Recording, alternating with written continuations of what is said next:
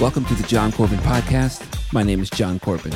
This is a show of meaningful conversations where I sit down with artists, thinkers, and interesting people to tell stories on the themes of creativity, inspiration, community, and learning together. You can find out more about the podcast at my website, joncorbinmusic.com, and you can find me on social media. My Facebook, Twitter, and Instagram handles are at Jon Corbin Music. That's J O N C O R B I N. That's right, there is no H. Finally, we are Patreon supported. You can find out more at patreon.com slash Jon Corbin. Your Patreon support is greatly appreciated. It not only allows the show to keep running, but allows it to reach for higher levels. If you want to provide monthly support, there are no tiers. You can just pay what you choose, and that gives you access to bonus material around the podcast, but also exclusive creative work like new songs, poems, essays, and a whole lot more.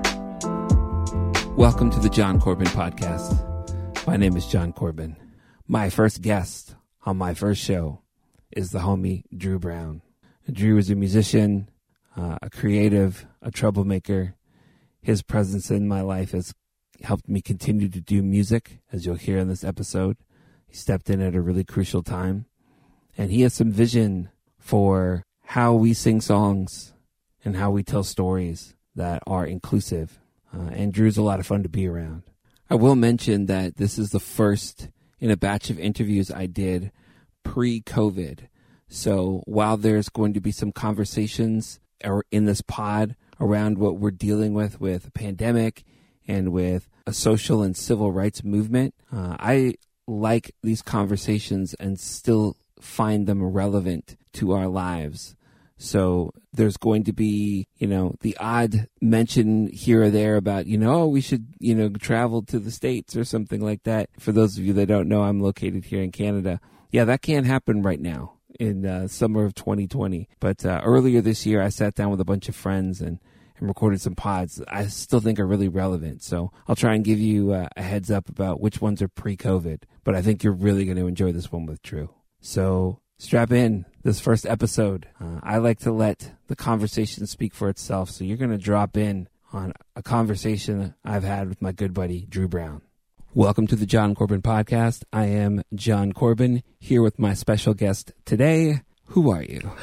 My name is Drew Brown. I am a singer, songwriter, producer, uh, all around troublemaker, I guess. And um, yeah, I try to make songs in which conspire change both internally but also in the world. Welcome, Drew. Drew, well, I asked you what did you what do you do? You tr- make trouble, musical trouble. Who do you hold close? My babies, my babies. I am. Uh, I'm. I'm.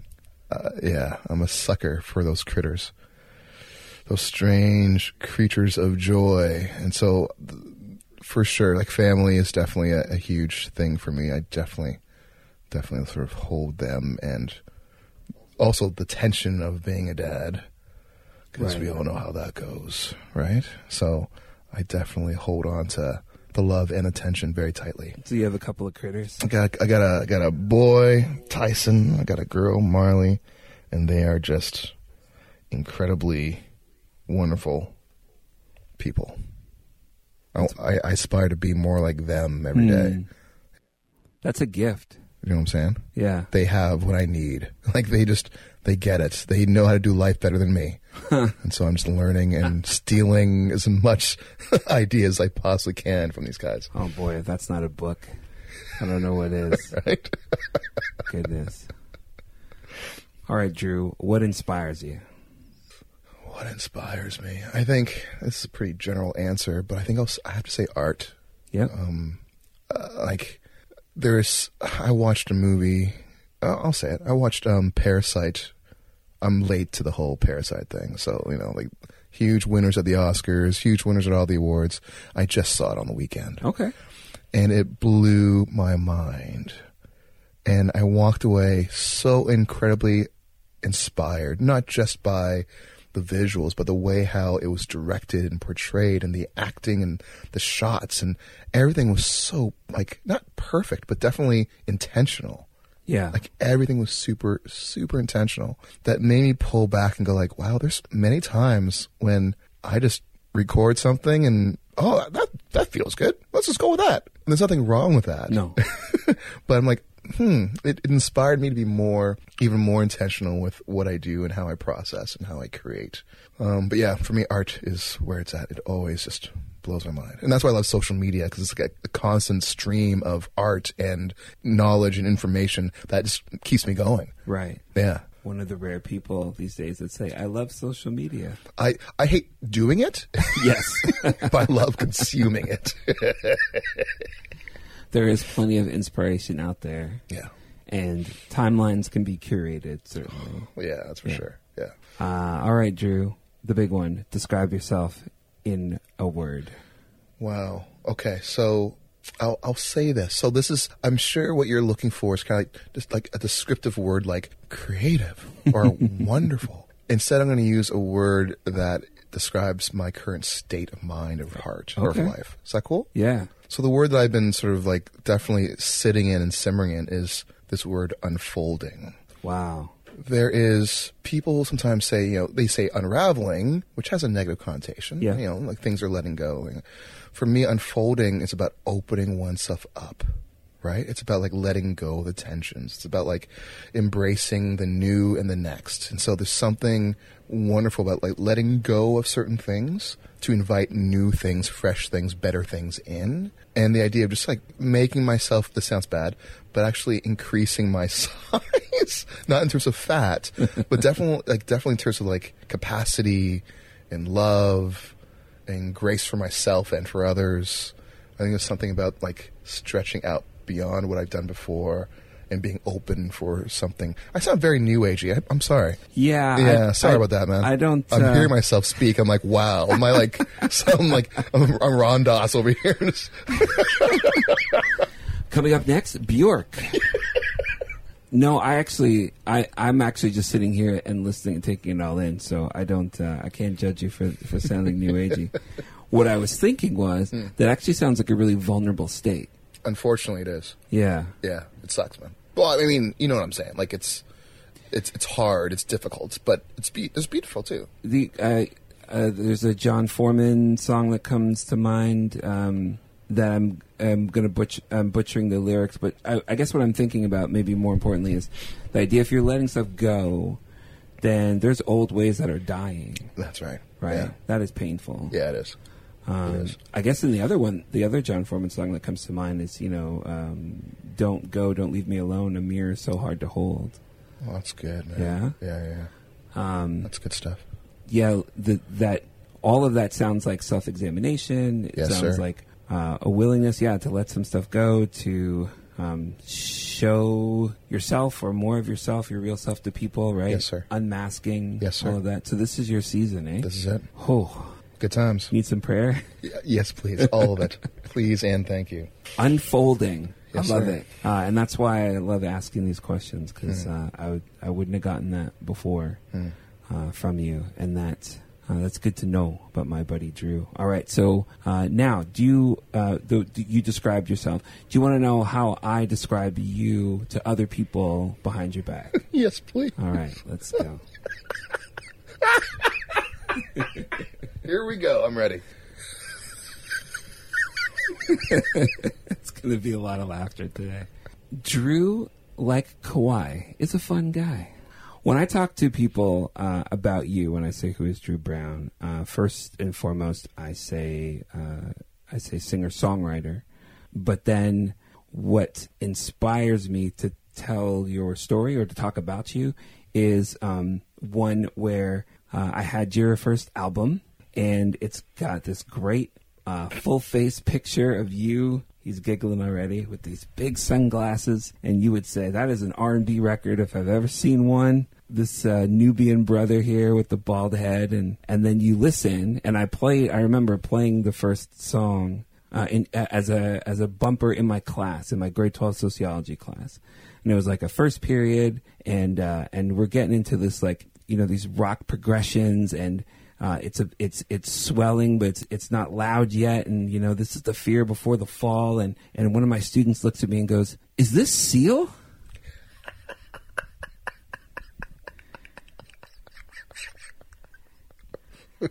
and I said, "No, but he'd probably thank you for that compliment." Yes, yes, yeah. yes, I do. So here's this guy that um, writes and plays with sincerity and is a brother that contains things that you wouldn't expect. Um, and that's why the artistry is good. But it's certainly not a joke to say about being a fun guy. There is a lot of laughter. There is a lot of uh, being with you is uh, a reminder to constantly enjoy the moment. Um, it is uh, because you do with these like Pentecostal like uh, celebrations and exhortations and come on, come on. Mm. That is so accurate. And with that comes the passion for the things that you like.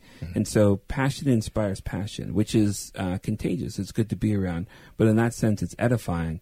You're not necessarily drawn to all the things that you like, but because you are passionate about it, it makes you reflect on the things, it, or makes one reflect on the things that they are passionate about. Right, right. So I sort of come away with uh, being enriched. I like to observe people. I like to um, be in their presence and see what they're about. And you're so open about that. You get a sense of like being around you is a joyous time. So I don't drink whiskey Yet. yet, I'll get you on that. but we did a studio session. Uh, boy, it's got to be a couple of years ago, and just like being in your place and seeing like the whiskey and the glasses and the music that surrounds and the guitars, and it's like it's this is so. I, I even took a picture of like a desk with like a.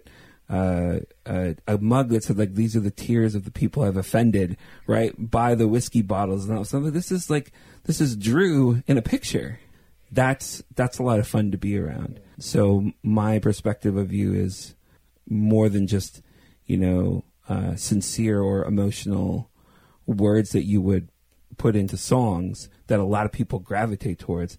I've been blessed to to see like the package that is like um, the fun and energy that goes into the deep thoughts that wind up on stage. So I'm so I say that this is a guy that you need to hang out with, and thankfully he's uh, a community minded guy, and everyone's welcome to the table, and uh, and so you can. If I recommend they can hang out with you, that's something that's that's possible, right? Uh, and it'll be a good time. So that's my long-winded description. That was beautiful, baby. I'm gonna get tears one day. oh my gosh. Um, but yeah, I'm thankful that you're here because of yeah the the you're a person I admire, and I'm glad that we can chat. Likewise, brother. Okay, so uh, I always ask the guests because my memory's horrible.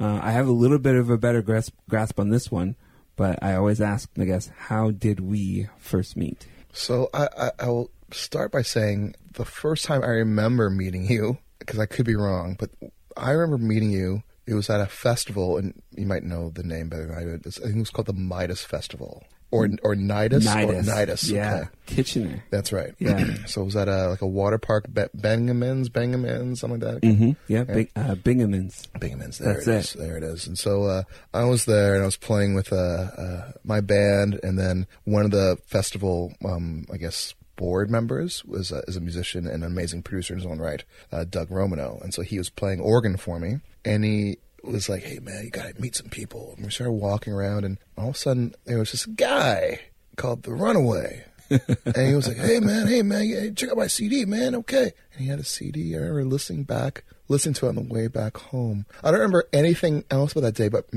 remember meeting you and Shad. Word. I don't remember anything else about that day. I mean, Yeah. I, I remember the show, Yeah. but nothing else. I know we were there all day, Yes, but all I remember is meeting you guys.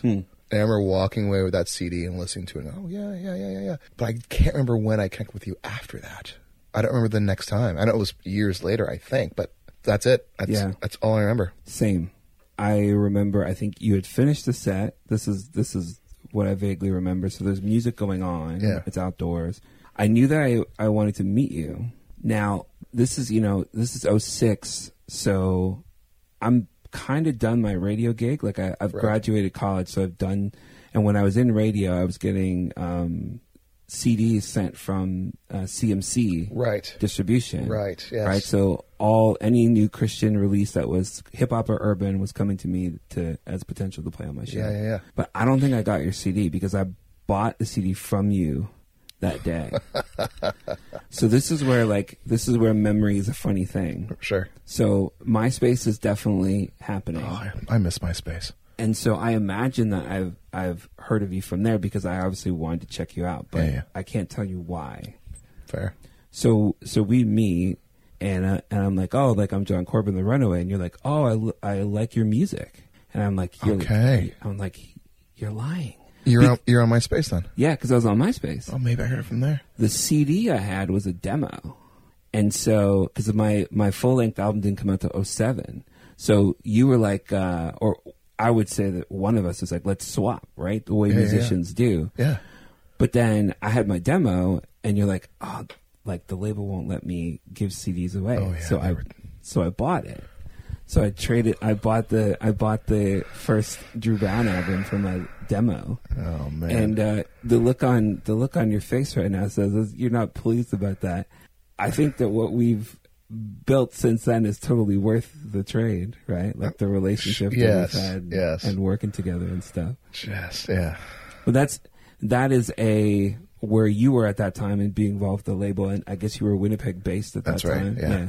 Yeah. those are things that I knew nothing about, and kind of still don't, even though I was a part of a label for Yeah, a few yeah, years recently. I, you know, I remember us chatting. I remember not to dump on anyone, but like the hardships of label arrangements that don't go well Oh, or yeah, uh, that turn. And you know, I remember like suggesting, you know, like the Get Drew free concerts and all that kind of stuff, trying to get this guy some money so he can That's right, uh, move on from That's the right. deal. That's right. Um, so that that that means that yeah, like in t- now it's 2020 that we've been known each other for 14 years. That's crazy. Hey. yeah. Jeez, man. I don't remember that, and so I don't even know if I remember that right because I don't trust my memory enough. That sounds correct to me. Yes. Yes. So I always sort of thought, well, maybe he's being nice since he knows my music, but the stuff was definitely on MySpace, so it certainly could have been heard. I was a MySpace junkie. Yeah. Especially when it came to Canadian Christian music, especially. Right. Because I had a heart for any genre. Had heart, as long as it was Canadian, I was like, I want to know who they are. I want to check them out. I want to, I mean, if I can't support them financially, at least, you know, play them nonstop, let their hit count, you know, go up a little bit. Mm-hmm. Like I was always like, who's out there? What's happening? So I don't remember, but I'm sure like, like I knew a lot of the hip hop guys, especially like in the Ajax, Oshawa area. Yeah. I, now I can't remember any of their names because it's been a long time. But there was like a huge, like, huge movement up there. Like I remember Manafest before he was Manafest. Yeah. Do you know what I mean? So was- when he was speedy. exactly right. Yeah. So like, like, I was always like hungry to find out what's happening, what's going on. that is noticeable. That was noticeable getting to know you, Mm-hmm. and it's so welcome, right? There weren't. I I learned quickly that um, people that were cons- were interested in the scene uh, and interested in the well being of other people. That's not a common thing. Right. Yeah. So the guy that mentored me, Mm-hmm. uh, well, there were a number of people that did, but I remember one saying, "The people that have integrity and can communicate, those are the ones you hold close." Hmm. And so for me, I didn't start as an artist. I started as a college radio DJ Right. and pr- show promoter, and you know, get let come on together. Like let's listen to good music and get this person on the bill, and that person on the bill Totally. and you had that ethic you had a similar ethic Hmm. and now uh boy 2016 you started personic Yeah. creative collective Yeah. Yeah. Yeah. and that's kind of the same vibe Yeah. right? Yeah. 10 years later here Yeah. are some folks that uh, need connecting and are worth listening to and Yeah. i believe in them so Totally. just come stay close Yeah. and hopefully we'll work together and spur each other on and That's it, man. we're better together That's That- it. that yeah. vibe. Yeah. I think we need more of that in the world. More of these creative communities who are just like there and present for each other. Um, because I mean, especially for us, even as a group, like we we all can't hang out often. Even though we live like I think the furthest person lives like forty minutes away, uh, you know, like it's we can't hang out often, but at least we can encourage each other. That's easy. That's a text. That's a note. You know what I mean? We can work each other's songs. That's we can do that. If we Mm-hmm. can't have dinner together, we can at least collaborate together. It seems sometimes it's easier. Yeah. Do you know what I mean? To do work than it is to eat. Yeah. so interesting. Yeah. It's the, the mindset of creatives, right? They're always sort of working. They're always thinking about stuff. Yeah, so yeah. it's actually refreshing and refilling to Yeah. work together. Totally. Yeah. Yeah. Yeah. Yeah. Even though, you know, social time is good. Yeah, yeah, yeah. Yeah. Totally is. Yeah, yeah. Uh, so yeah, that's. Uh, oh, so maybe that, that does, you know, spark a story for me because I mentioned Personic, and um, and it is it is a collective of a small number of artists that, Hmm. um, you know, we. It's it's better than a group chat.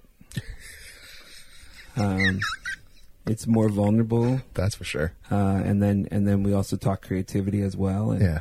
and I've had Cyril Garrett, aka Ilseer, on the podcast. He talked about how you know you working with him on a song gets him a, a GMA nomination for Rap Song of the Year. And Yeah. He is someone that has needed energy with him Mm. cre- of other creatives, and and I guess you identified that in me as well.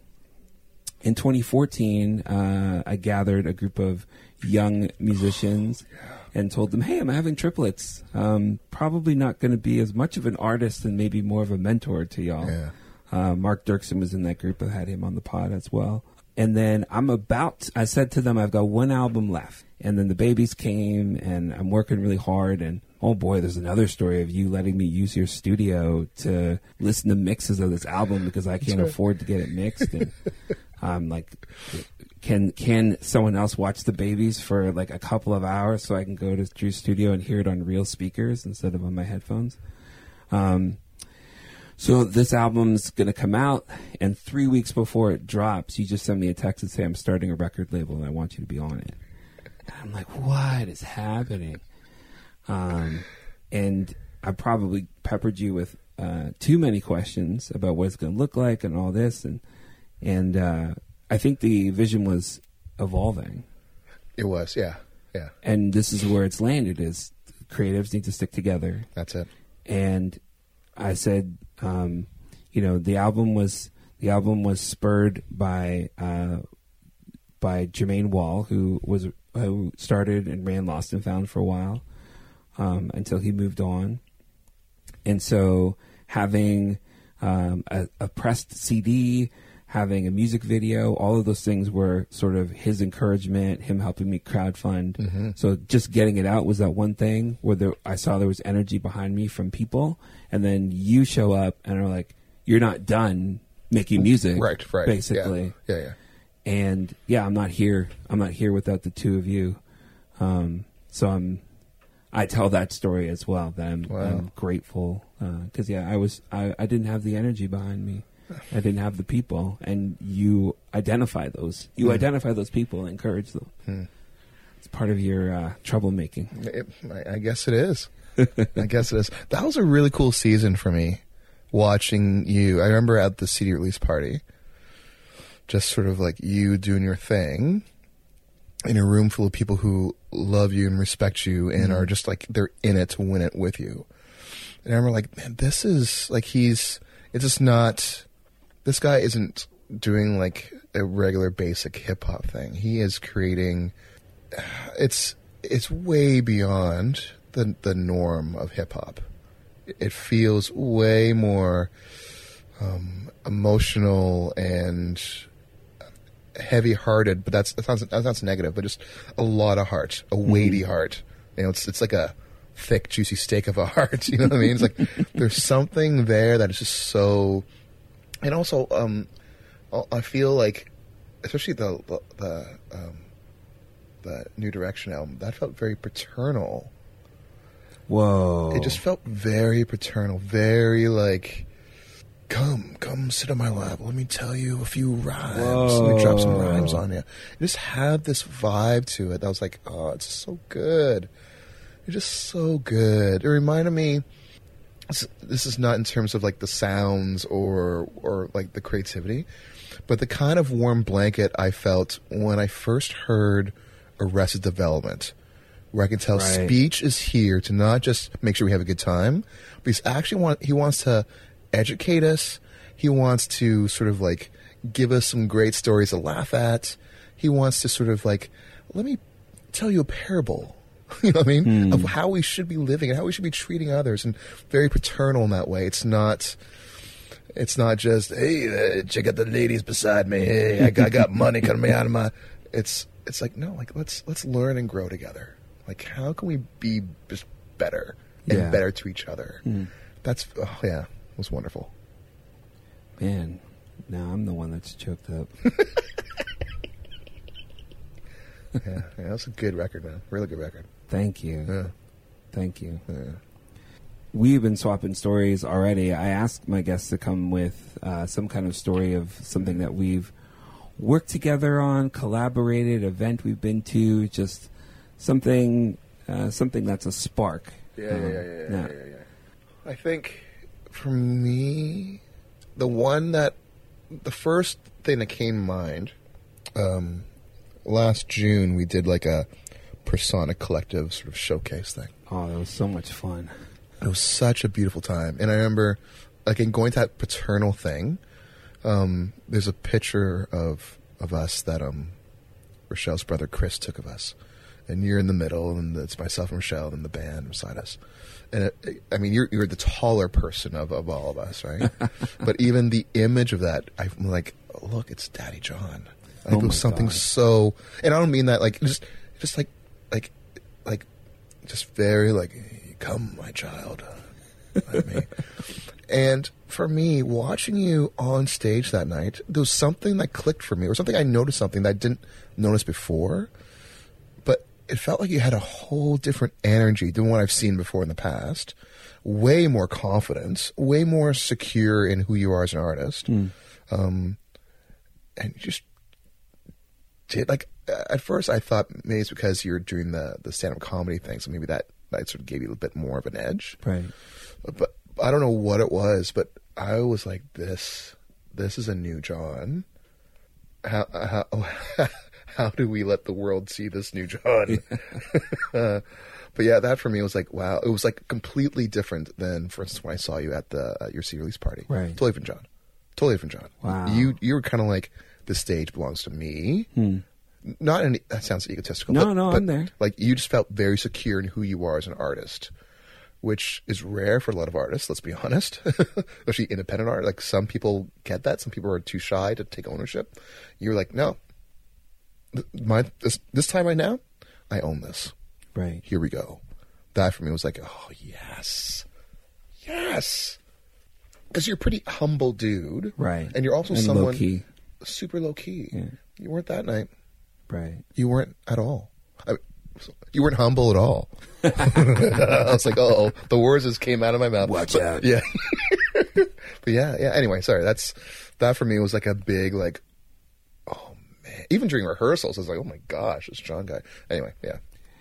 Do you so back to back to the uh, Canadian Christian? Did you remember Nifty, the rapper Nifty? Totally remember Nifty. Yeah. So, so in dialoguing with Nifty, I remember we would talk about humility in uh, in relation to hip hop, which is not known, you know, for humble expressions. You know, even Kendrick is uh, is creating false dichotomies. That's or right, that's right. Head fakes with "sit down, be humble." Yep. Um, he said to me, and I've always kept this in terms of performance. He said, what he would what he would do is place himself in the moment and say, "Okay, so hip hop requires this boldness and brashness that I will enter into this space that says, in this moment, in this place, I am the greatest rapper alive." That's good. Yes. Yeah, yeah. And when it is over, Yeah. that goes on the shelf and you go back and you it is stepping up to a performance Yeah. right Yes. and it becomes this thing where it is routine so that is so that you don't carry any of that it's all for the full expression of yourself right and so it is that i'm going to own i'm going to own this space Yeah. i'm going to own this uh, part of this stage Yeah. at this time That's right. right this Yeah. is what and he says this is what god chose me for right here, right now for these people. That's how he framed it. And it always stuck with me. And I've shared it with a number of artists and students as they work through the challenges of, you know, public speaking or oration. Hmm. And it always just, I don't know, it landed. So Hmm. to see that come out, especially for someone who's known me for a while, that's, I guess that means it's working. There we go. oh man, yeah. So, how about you? How do you approach a stage? How do you approach um, presenting yourself Oh. Wow. to an audience? Yeah, that's changed for me in the last 10 years or so. Okay. So, like when I first met you back at the Nidus thing, I was sort of doing the kind of, you know, the black rock thing, you know, and so, uh, uh, for me, it was like big stages, big sound, like, and because it's a big stage and big sound, I need to then sort of project myself in a way that can sort of fill a stage a bit more. Mm-hmm. And that's totally against every fiber of my being. Oh, interesting. Um, I'm not the hey, look at me kind of guy. That's not my vibe at all. Um, now that I'm sort of doing less sort of, you know, big rock and doing more kind of intimate acoustic or, you know, electric type stuff, um, I feel I can just be myself more. And Hmm. so my on and off stage thing is kind of like the same right. which mm, isn't necessarily a good thing, but it's my thing, so I'm just going Mm. to keep going. Um, and so for me, it's um, uh, uh, the I think the key for me is that's a lie. It's the offstage and onstage thing is not the same because I normally don't talk much. right? So And on stage, you have to talk. Right? And so I talk a lot on stage, yeah. and I'm I'm telling these long-winded stories, and I'm I'm you know I uh, my humor comes out more because I'm willing to take risks, and I don't mind looking like an idiot, so Right. I can sort of dive into that more. Um, where off stage, if there's not a mic in front of me, I'm like I'll sit in the corner, just hang, Hmm. unless I have something I need to say to you. Or there's a really cool joke that I want to sort of, you know, embellish because, you know, I like making fun of everything. Um, so yeah, like for me uh, now, I feel comfortable because I'm just kind of like doing my thing. I can just be me. I can be super introverted and let that be part of my shtick. I can be um, silly and funny. I can be totally sacrilegious, which I am all the time, and and sort of use those things if I can to my advantage on stage. Where normally, if I'm off stage, I only do that like in like over coffee with someone Mhm. I trust. Otherwise, than that, I'll just shut up and stay in the corner. Interesting. Yeah. Uh, and that's uh, an introverted nature. Yeah, huge. I'm a huge introvert. Okay. Huge, huge, huge, huge, huge. Is it? I guess I was going to say, is it, it? It's introverted or defensive. I don't Hmm. think they're those are synonymous. No. Although I am also an introvert, and I feel defensive because I don't want to be approached. I don't actually want to have to turn you down. I'm more. It's like a boundaries thing. Like, oh, if you approach me, then oh boy, I guess I have to do this. As opposed to, yeah, I'm not really in the mood, so I'm just going to shut that down. fair enough. Fair enough. So sometimes I do feel defensive. Yeah, that's fair. Um, what ab- what about you? I, I don't know. Like, I don't mind. Like, I'm definitely not anti conversation or anti like social. So if people come up to me, it's totally fine. I think for me, it's um the problem is like social situations. Generally speaking, if I know the people in the room, I'm good. Okay. If I don't, forget about it. Then I'm kind of like, don't talk to me, don't talk to me. Don't. So I guess in that case, it is defensive. yeah. Um, but if I know people in the room, then I can just be chill and just sort of, you know, set out a joke every once in a while. Um, but I'm also this weird thing where every once in a while I'll get like this sweep of extroverted energy. and I can totally be that fool Take the room. and just and do it. yeah. But then after that, that's it. I mean, put me in a in a room, turn off the lights, and don't let me out for days. Right. just- yeah. Net- Netflix gets a workout then. Totally, man. Oh, that's so interesting. yeah, yeah. Um, so I don't usually do this. Like you've got two kids and I have five. Yeah, you do. So My gosh. there's just it feels like that's always happening. It's just like oh, energy for you because you're demanding it, and then uh, falling over after, but then There having to do it all again. There it is. Um, okay, so um, do you have this is introverted tales? Uh, do you have a number of people, Mm. like a threshold of the of the number of people in the room where it's okay, and then you if you cross that, uh, there might be a problem. Hmm. I don't think I do, but I will say this. Oh, I don't know if I should say this on this podcast. um, uh, okay, I will. Okay, I'm a sinner like everybody else. Right. Okay, so like different, there's different parameters involved. So if there's alcohol involved, then I can handle a lot more people. Okay. If um, if there's people that I know, then I'm fine. Mm-hmm. If it's like, for instance, I was at the Junos, whatever, 2014, 2015, whatever it was. That for me was just the worst. Oh yeah, for sure. It was terrible because also I need to be outgoing. I need Yeah. to be meeting everybody. Yeah. And all I wanted to do was just hide. Hmm. And I felt like a fool. Like Interesting. it was like what like and so I'm like pushing myself to be like hey, hey everybody Uh, and it's just like oh man so i think like i'm not sure what the number is but i know depending on the situation I- i'm i can become my best self or my worst self pretty quickly Wow, interesting. yeah. Interesting. Because then you go into those situations knowing here are the stakes. right right And I'm uh, thinking about you at the Junos and thinking about the after Oh. effects, oh my gosh right? Oh, okay, I got to work this room.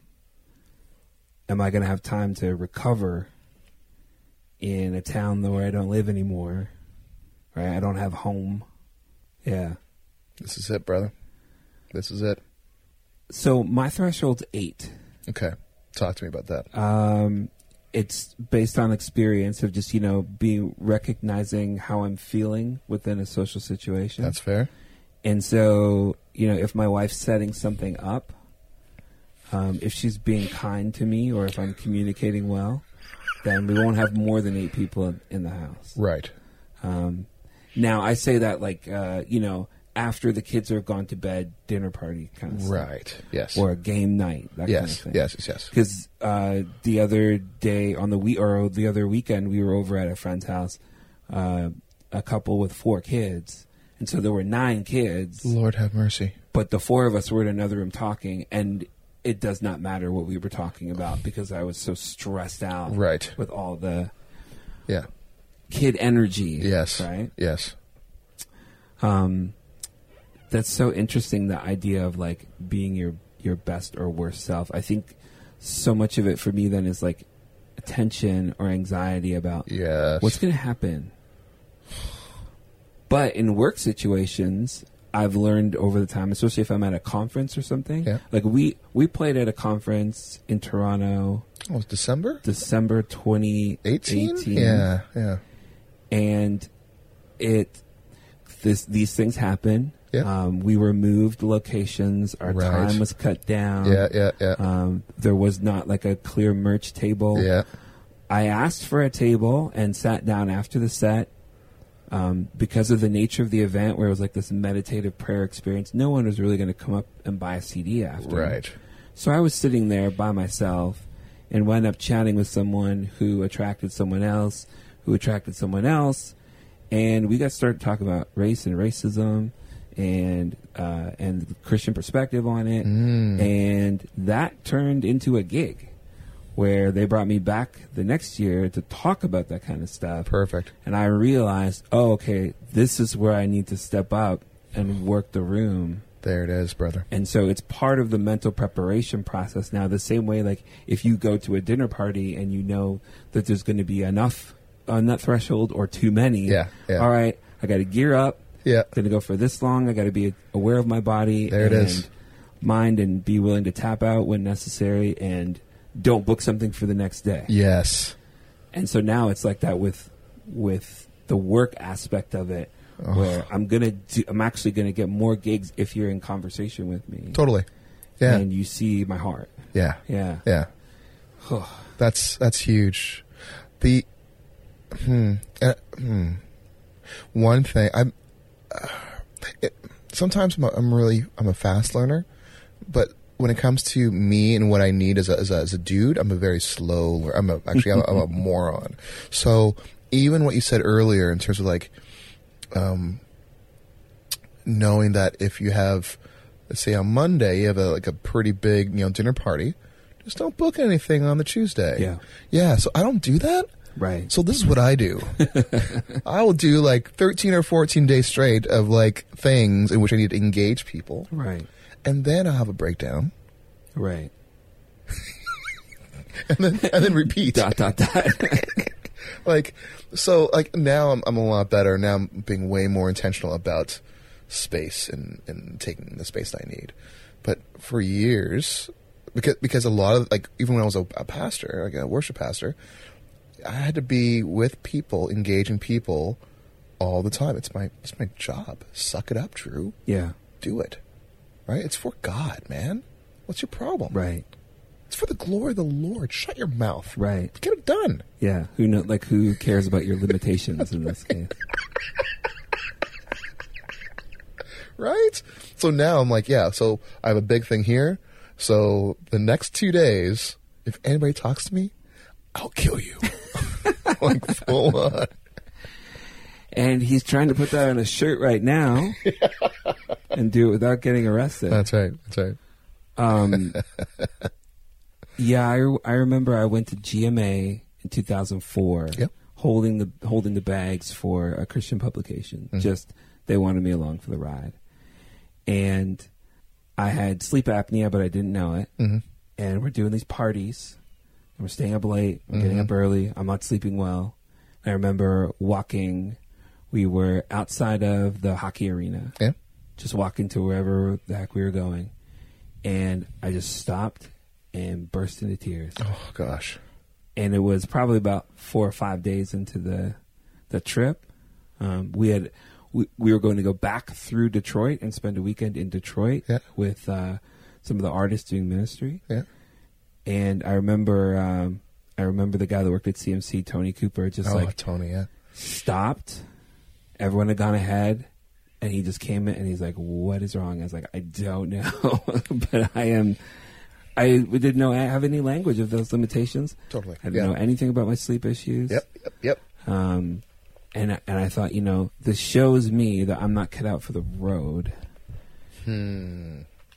and I haven't been able to figure out how to tour really since. Um, now having a bunch of kids will really prevent that. Yeah, that's for sure. So I've been saved. Yeah. and I've always I've sort of always maxed out at you know two or three days, Yep. and that that takes you to somewhere for a weekend. Yeah. But I can't hit the road. How wh- what was the longest you you were on the road? Hmm. I think the longest I was on the road was for like a month. But I will say, but it was like I had a break, I think, in the halfway mark to kind of be home. And I didn't have kids at the time, so it was my wife. And so just had the time to sort of be home and just chill and connect. And, and then I think I, I, um, I got her to drive out to meet me in one location. So like we had some time together, you know, Mhm. over the course of the month. But I think that was it. It was like 30, 31 or 32 days, something like that. Wow. Yeah. Did you these things that you talk about now you notice about yourself? Did you see those seeds in your travels? Um, y- yeah, like I knew that I was a pretty heavy introvert, but again, this is the job. Right. So even when, even during the merch table thing, I would love to not talk to people at the Yeah. merch table. Like I'm thankful. I'm so thankful that they care enough to show up, that they care enough to purchase a CD or a T-shirt. Oh, don't get me wrong. It's not about that. If they can just buy it and say we love your music, buy, great. But they they obviously they, they want to connect and talk and Yeah. and they want you know some more stories and they want to like know about the artist and and and I care about that. Like that's good stuff. But when I'm done, Oh my gosh. Yeah. And the guys in the van want to start talking. Like, no, I, I don't. Drew, Drew, why aren't you talking to us? Shut up. Like, I can't, I can't, I can't do that, man. I can't do that. And I, I guess I, I like the way you you mentioned like with uh, with church Mm. is also it, it can be very similar, right? Oh, oh, yeah, man. Conversations and Yeah. connections and Yeah. Demands. I don't know if that's the right word because you because you can even say the thing, same with the merch table, right? Like it's not a demand, Demand, but yeah, like right, yeah. we would like to connect with you. It's not like they want a piece of you, but they would like to have some Right. connection, right? And so the that's finite Yes. for introverts, especially. That's right. Yeah. Yeah, and if you know if you're listening and come to a show, we are very happy to talk Oh, with you. oh yes. I love it.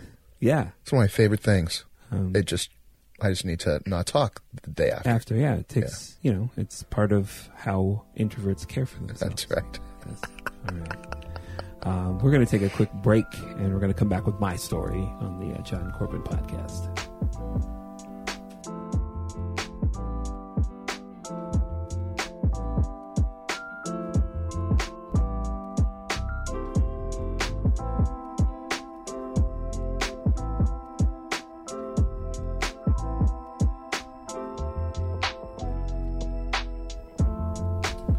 Welcome back to the Jon Corbin podcast.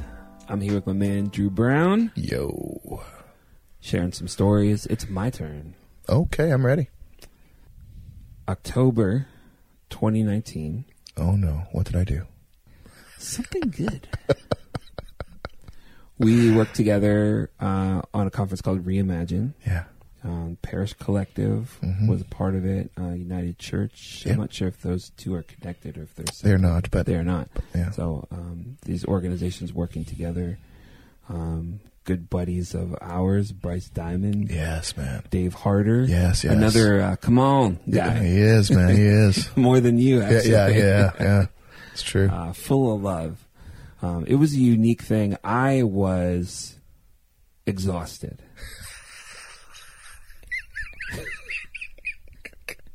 Yes, sir. and I didn't know it, uh, or I wasn't willing to admit it, or had to step up, something Mm. like that. Just running 2019 as a part-time teacher and part-time creative.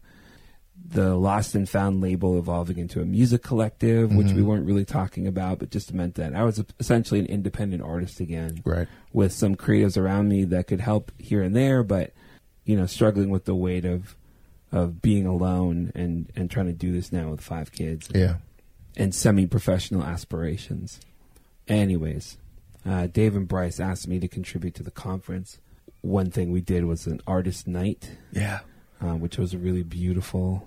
Um, so five or six artists, and you hosted the night, which was your humor again on full display, um, with some really great artistry. Mm. And then Saturday, that was a Friday night, Saturday of the conference, I'm, it, it's in Hamilton, so it's about 35 minutes from where I live. Mhm. And so I'm just popping in and out. My role in the conference isn't clearly defined um, in sort of the main sessions and that kind of stuff. And so there were some drop balls there, which which I do regret. But what it allowed me to do was observe. Mhm. Um, so so a couple of the main sessions that happened on the Saturday afternoon, one of them. Um, they decided to address an issue that had happened at the conference um, that just dealt with some racial insensitivity and some places that we could learn. And so they blew up their programming. Had, oh, I can't remember what they called it. It was a circle of sharing. Yeah, I can't remember what it's called either. Fishbowl? Fishbowl. That's what it was. Yes. Yeah. So I didn't, hadn't heard the term before, which is Yeah. why I'm unfamiliar. Um, so they had uh, some people involved in the incident, some people that could provide some context. It was ethnically diverse. Everyone brought encouragement, Mhm. um, but truth, right? The, Right, The truth of the pain that was happening, um, and and we as an audience were to watch this conversation happening, and and maybe and people responding to the hurt, Yeah. and um, it was a real sort of honest space and something I hadn't seen before. Hmm. I don't remember if you were at the meeting prior where they decided to do the fishbowl, No. um, but the introvert in me, which is exhausted, remember this is a great segue, um, is sitting in the green room uh, with one person trying to chill before, you know, hopefully contributing to the conference in, in some way in the main sessions. Uh, it wasn't really sorted out. a meeting broke out around me. And suddenly in the green room, there were a dozen people. Okay, we need to talk about this thing that happened at this, you know, session and how is everyone feeling about it and we're going to go around the room and get everyone's feelings and talk about where they, you know, what, how they're feeling it in their body and how what are we going to do? And I it was like this happened around me. Right. Right. And there's nowhere for me to go that is, has less people than what's in this moment. So Oh. I see this happen. I'm watching people work it out. I'm even blessed to be able to speak a word or two as I feel a spirit within me move to be able to share and give encouragement. But then I watched all of that happen in the main session and see sort of the fruit of that of this work as we're deciding we're going to deal with we're going to deal with in real time a hurt and how do we respond. And what it did was highlight the I don't know if division's the right word, but the difference of experience, right? When you when you have a bunch of Christians in a room, things can be said or done that alienate other um, or hit people differently at least. Yeah. And we need to be open to having those conversations. Totally. So then the music comes back Okay. and I got a, a list of songs and some demos and a song from you that I hadn't heard before that I thought was maybe on a Hymns for the Architect album. Mm-hmm. It will be at some point. It anyway. will be. Yeah. Because I went back and looked through my catalog for Hymns of the Architect. If you don't know, that's your side project, uh, which probably will become your main project. That's my I think word. so. Yeah, I think so. Yeah. And I was like, I've not heard this song before. And and the chorus, our hearts cry out, our hearts cry out, oh Lord, how long must our hearts cry out? Come and right the wrongs, come and save us now, O Come Lord. on. That's oh right. Lord, must our hearts cry out, or how long? And it's just over and over again. A, you don't hear that much in uh, gatherings with Christians. Right. Yeah. And B, I knew that that a space like Reimagine was a space for something like that. Mm-hmm. But the response shook me because in the aftermath of this conversation, we were watching people put their vulnerability, were being vulnerable, putting themselves on display to say, as a, a racialized person, this affects me this way. And you have, you know, Caucasians talking about their response and how they want to be more op- open-minded and open-hearted and Yep.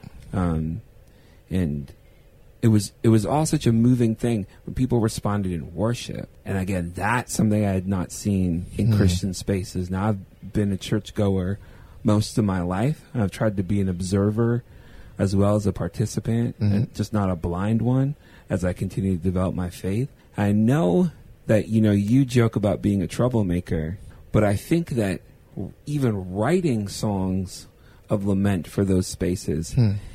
Can be seen as disruptive because we don't want to feel that discomfort That's when right. it comes to the pain of the world or turning our eyes to people that are suffering That's right. when you know it seems like that was a bit of what Jesus was on.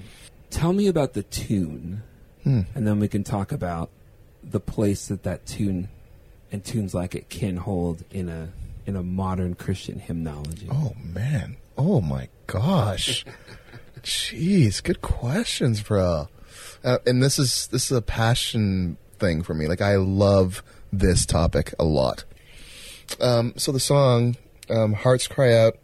I've been writing through my, my project, Hymns the Architect. I've been sort of writing some laments and more sort of somber songs because I feel I need to write songs. Okay, so mm, let me let me start with this. So one thing that most people don't know, I'm outing myself now, is that I went through, still am going through a massive deconstruction, spiritual deconstruction. Right. So I left the church um, because I wasn't even sure if there was. A, I didn't know if I believed Mm-hmm. anymore. And I was like, and it was a struggle. It wasn't like I wasn't like full on atheist, but I'm like, I don't, I don't know what I believe actually, and that scares me. Right. And so I'm uh, one of my worst qualities is that when I get to this kind of phase, the only way I see out is to blow everything up. A little bit of a self-destructive piece of me, I guess. Because it's easier to start, sort of start from fresh and pick up pieces from the rubble than it is to kind of be in this weird space of I don't know where I'm at or what's happening. So, but I did know one thing I did know is that even if I became a Buddhist, I'm still going to teach my kids the ways of Jesus. that just felt like the best way to go. Okay. No matter where I landed. And that made me go, okay, so that's interesting. Yeah. Am I holding on because of fear? Am I holding on because it's all I know? Am I like why why is that? And so I did some some searching, some research, and learned a lot about you know spirituality and and uh, I did find my way back to Jesus. Um, but in that space, I was like, like half the songs that I would have led as a worship leader, I can't sing. Right. But I can sing songs of, at least the ones that feel honest for me would be songs of like lament or protest or songs of like yearning or songs of doubt or, and songs of, excuse me, thankfulness. And, you know, of course, like I'm, I'm, like, I'm very thankful for all these things I have, whether they were placed here by God's hand or it was someone's own generosity, I can still give thanks. Mm-hmm. I was like, I want more songs like that for myself. And I know there's going to be tons of people who probably want the same thing, who they can't connect to whatever, how great is our God today. That's just not where they're at. Yeah. Even though that might be true, sure, whatever. That's not a song that they can sing um, truthfully, honestly. Even now, like, I need to sing songs that either I believe it completely or I want to believe it desperately. Right. Um, if it doesn't hit one of those two things, I'm out. So I was like, okay, so I'm going to start writing songs. And so actually, Hymns the Architect came as a way for me to process my spiritual journey. Um, and it was supposed to be, it started off being like lots of prayers set to music. And it started off being like, um, taking like, even taking like liturgical prayers and setting them to music. Hmm. And then every once in a while, I'm like, oh, but I want to write a lament. And so I wrote this song called The Wilderness. But I was like, oh, this is not a worship song. It's not like a, a congregational song. It's more like a diary thing. Right. And I was like, okay, it's cool. I like it. But I think I need to do more congregational type stuff.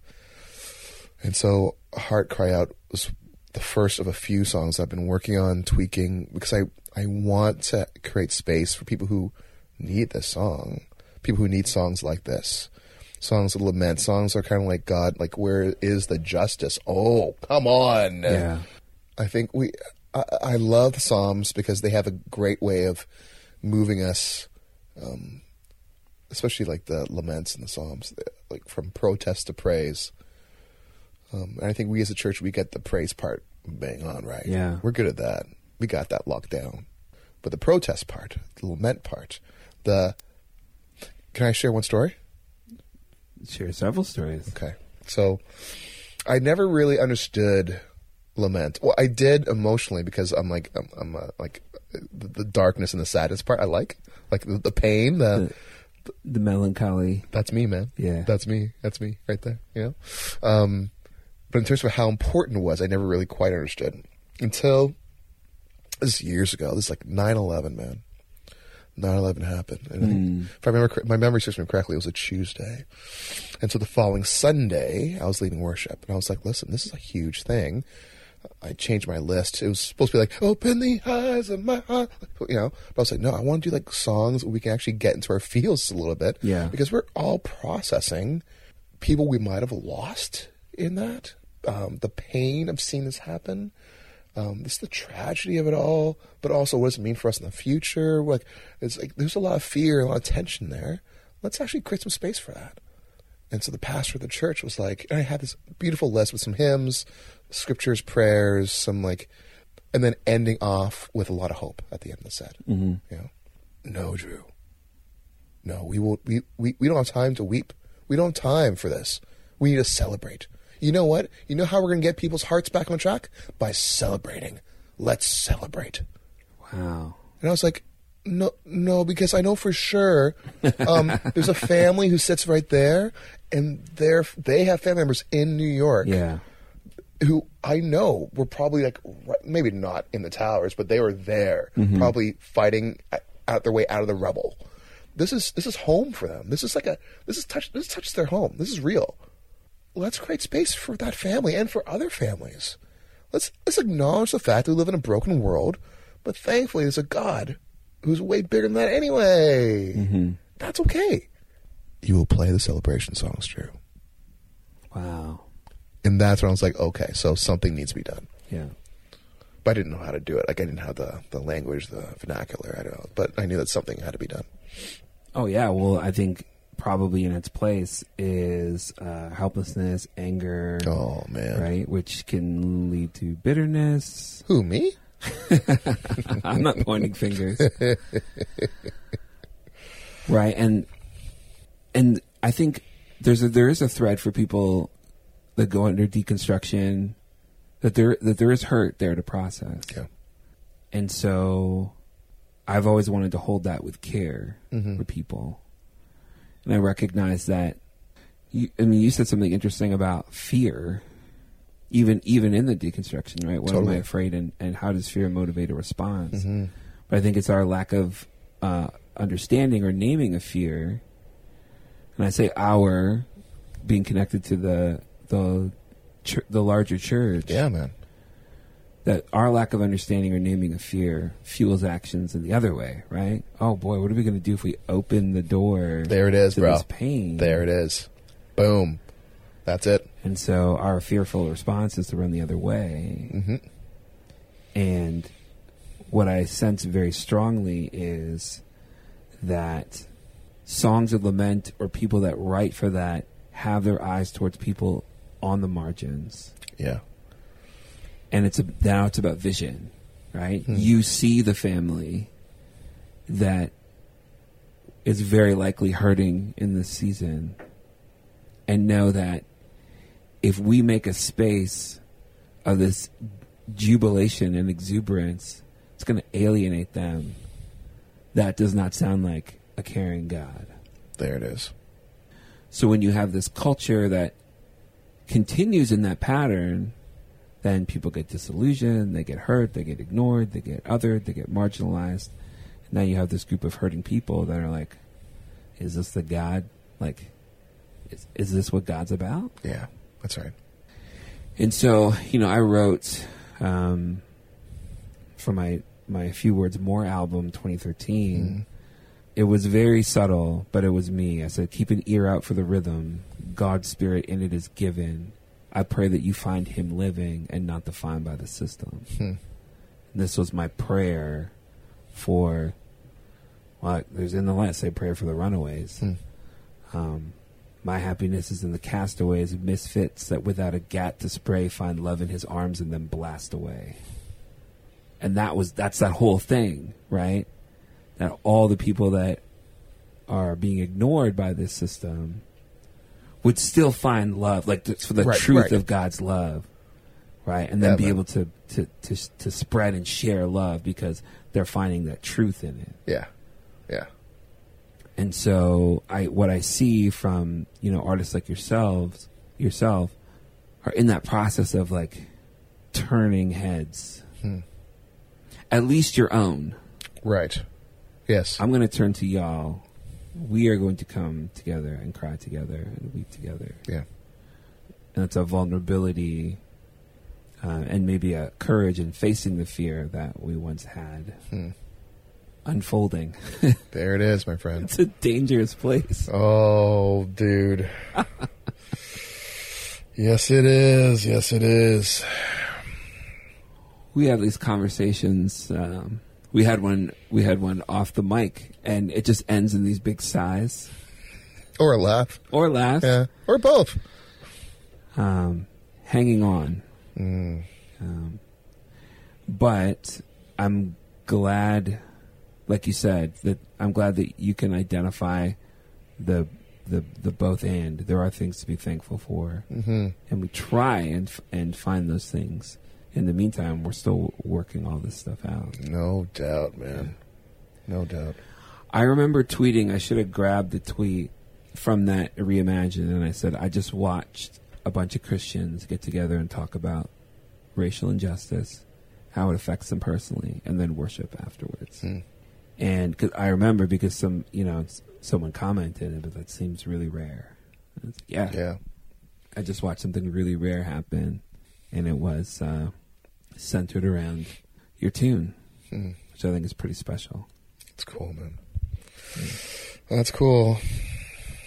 I like to wrap by asking my guests what their creative goals are for 2020. Wow. What should we be looking out? f- What, we, what should we be looking out for from you this Hmm. year? I'm hoping. Okay, well, my goals are to release a lot more music. Like, it, it, it's mandatory that I must do this. I must. Because I haven't really done a whole lot over the last three or four years, mostly because I'm like, faith wise, I'm like, uh, stuff that I wanted to sing, but I couldn't sing it authentically, Mm-hmm. or stuff that I wanted to say, but I was like, maybe it's maybe the this wound is a little bit too fresh to sing from. Maybe I should wait till it scars over a bit and then I can do it. Um, so I'm hoping that 2020 I can just just do it. I don't really care what happens after that. Right. you know what I mean? Like I, I, I have no control over that. So I, I'm gonna cross my fingers and hope that it resonates with people and that it works and that people like it and they'll share it. Sure. I don't know that. What I can control, or at least I hope I can, is creating space enough to be quiet and write, to be vulnerable enough and honest enough with myself to write stuff that is real and true and good, to have the wherewithal to produce it well, make it sound great, engage people in that way, and then just have the discipline enough to actually do some kind of campaign and release the darn thing finally. So I think the plan is um, April, June, September, November, release something in Nice. 2020. Whether it's a song or an EP or something bigger, doesn't matter. Just release something. Drew Brown, please do Mhm. it. Yeah. You're echoing the cry of your fans right now. my, my two fans. Hey, fans. and they're listening to this podcast and they love it. That's big. So it's hard. It's hard to name goals Hmm, um, for for fear of sticking to them. I know, man.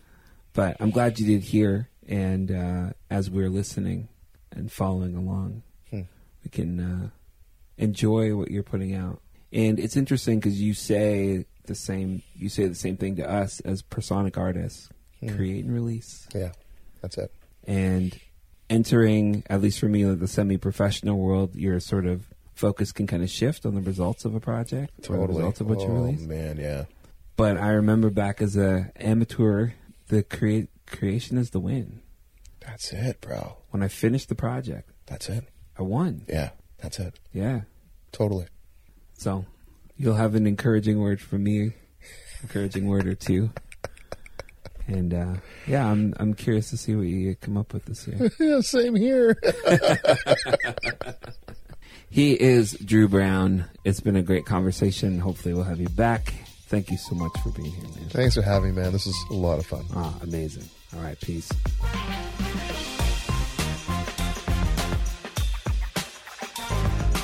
Thank you so much for listening to the Jon Corbin Podcast. Please let me know what you think of the episode by connecting with me on social media at Jon Corbin Music, J O N C O R B I N. Find out more information about my creative work at joncorbinmusic.com. This episode was edited by Tanya for Smart Creations and supported by people like you at patreon.com slash Jon Corbin. Thanks for listening, and we'll see you again soon.